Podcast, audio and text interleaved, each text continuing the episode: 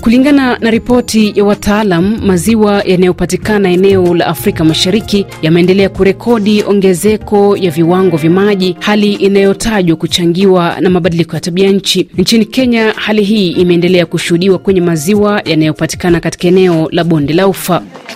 Hawana rahisi. Hivi. Na uchunge Ni katika kijiji cha Loboi, kaunti ndogo ya Mochongoi, kaunti ya Baringo Kusini, zaidi ya kilomita 200 kutoka jiji la Nairobi. Mwenyeji wangu ni Samuel Kiptek, mzee wa jamii ya Endorois, moja ya jamii ndogo ya kabila la Kalenjin nchini Kenya, ambayo imeathirika na kuongezeka kwa kina cha maji katika ziwa Bogoria. Yote unaona ilikuwa sehemu za biashara, sehemu ingine watu na naishi ikafunika yote. Mita chache kutoka hapa tuliposimama, ninaweza kuona baadhi ya majengo yaliyoharibiwa na maji, ikiwemo sehemu ya kituo cha afya kinachoelea juu ya maji, miti zilizokauka ambazo Samuel ananieleza ni kutokana na maji ya chumvi ya ziwa Bogoria. Kulingana na Samuel, eneo hili lilikuwa na makazi ya watu, lakini tangu maji ya ziwa ya kuvunja kingo zake takriban miaka kumi iliyopita, familia hizo hazijawahi kurejea katika eneo hili. Watu wetu wengi hawakuwa na tarajia, tulikuwa na tarajia mvua itakuwa mzuri na hivyo nasaidia watu. Hii maji ikakuja mingi mpaka saa hii watu wetu wengi wale walitoka wamekuwa na upakara, hawana nguvu, hawana chakula. Kuna wengine walia, walienda kuomba wengine kuishi pale, wengine wakaenda chini huko na wengine wakati walipata sehemu kidogo pale wakaishi kama tu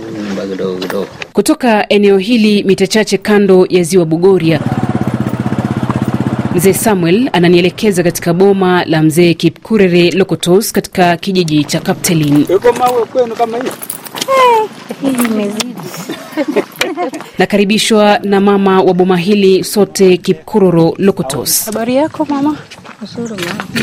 Msikilizaji, hii ni miongoni mwa familia zilizolazimika kuhama. Kwa sasa familia hii inaishi ndani ya hifadhi ya taifa ya ziwa Bogoria.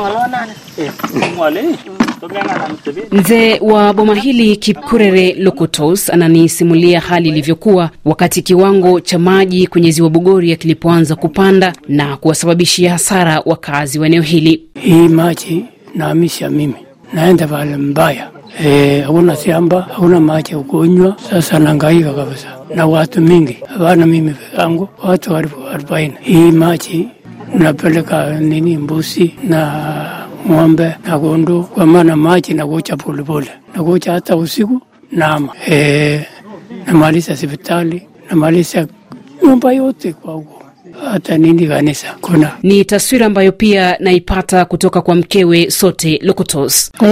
napamua eh, ni nyumba tu pamoja na kila kitu, kwa saburia hiyo ni maji na nyumba na, nakuja jioni nakuja kuburuta nyumbani nyumba Na labda hapa hapa mahali mnaishi mlipata aje?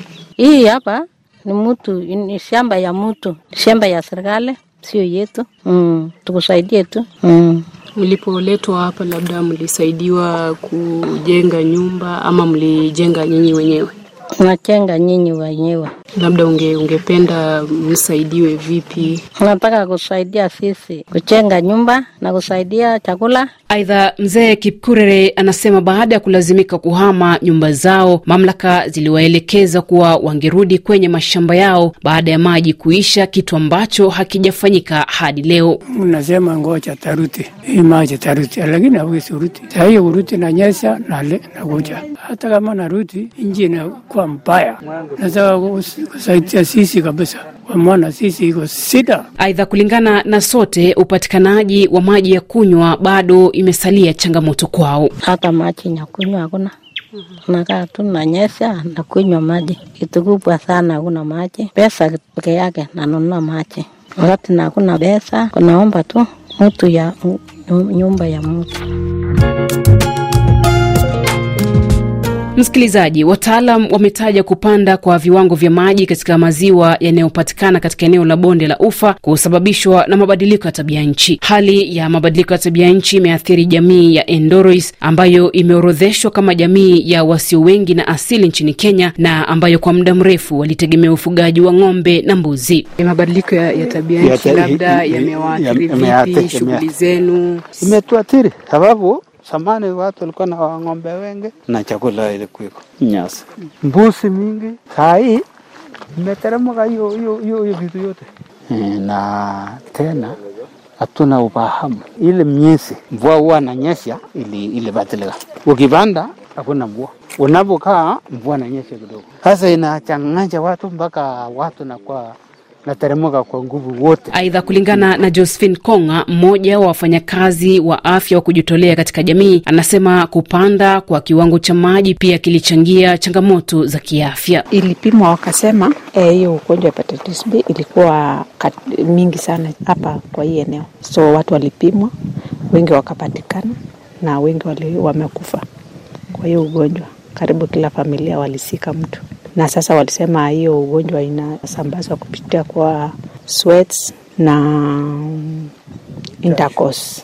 So kiini chake ndio walikuwa bado wana watu walikuwa wana, wanafanya research wajue kwa nini ni, ni hii eneo peke yake. Mm. so sijui kama inabainika kutoka hii maji kuongezeka ama hii environment ya lake. Alafu sasa watu wengi eneo hili unaona wako na ball lake unapata watu wako na meno ya red na hiyo mifupa yao ukiseeka unaanza kuweaken alafu mtu anaanza sasa at 60 70 mtu atembei tena. Maji ya chumvi na, na hii maji yenyewe sasa ukiona kama ili move kulikuwa na ma household kulikuwa ma sasa vile watu walikuwa displaced sasa ilikuwa ngumu sasa uchenge nyumba na choo safari moja. Sasa watu wakaanza kufanya kukunini kutumia bushes na hiyo tukapata na hii maji sasa ikakuwa breeding place for mosquitoes. Mm-hmm. malaria ikakuwa juu. Na hii waterborne diseases like typhoid amoeba na tena vile hospitali ilisubmerge ikachukua muda. Hospitali mpya ijengwe. Sasa watu walikuwa wanaendea mbali sasa dawa. Shughuli za kilimo pia ziliathirika kutokana na maji ya ziwa hili kuwa ya chumvi. eneo nzima hapa kwetu kila mali tuko na permanent river hata huko hii ingine. So hii maji ni mingi inakuja lakini wezi tumia kwa mashamba. E, mchanga yenyewe ni chumvi. So tuseme tu sisi tukipanda mahindi tupande mboga hiyo already ziko na hizo chumvi. So unaona ina affect watu e, afya ya watu kama hiyo yenye nimeambiwa ina affect bones watu wako na weak bones generally Mm, sababu ya mchanga.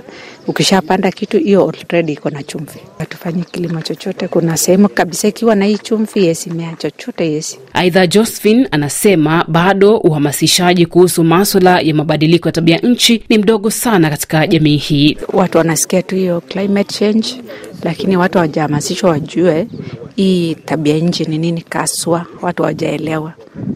Sasa inataka serikali waimise kabisa watu wakuja wafunzwe wajue hii tabia ya nchi ime itakuwa na tutaishi naye. Na sasa watu walete mfinu mpya ya kuishi.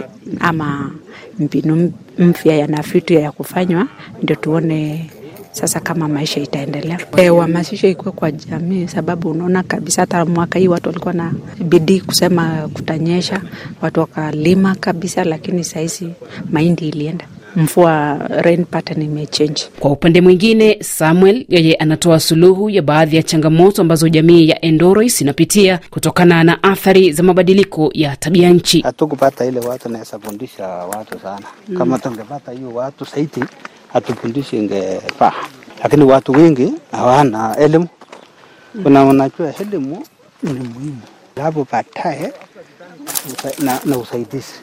Mm. tungeomba si watu ya climate hiyo tabia nchi ikuje ifundishe watu na kusaidia watu wetu.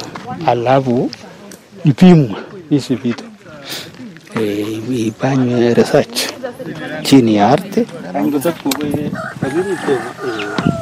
Na kufikia hapo, msikilizaji, ndio natia kikomo makala haya ambayo yameangazia namna jamii ya Endoris nchini Kenya ilivyoathirika na mabadiliko ya tabia ya nchi ambayo kulingana na wataalam yamesababisha kupanda kwa kina cha maji kwenye ziwa Bogoria na kuwasababishia wenyeji hasara kubwa. Jina langu Minslet Ijai, kwa heri.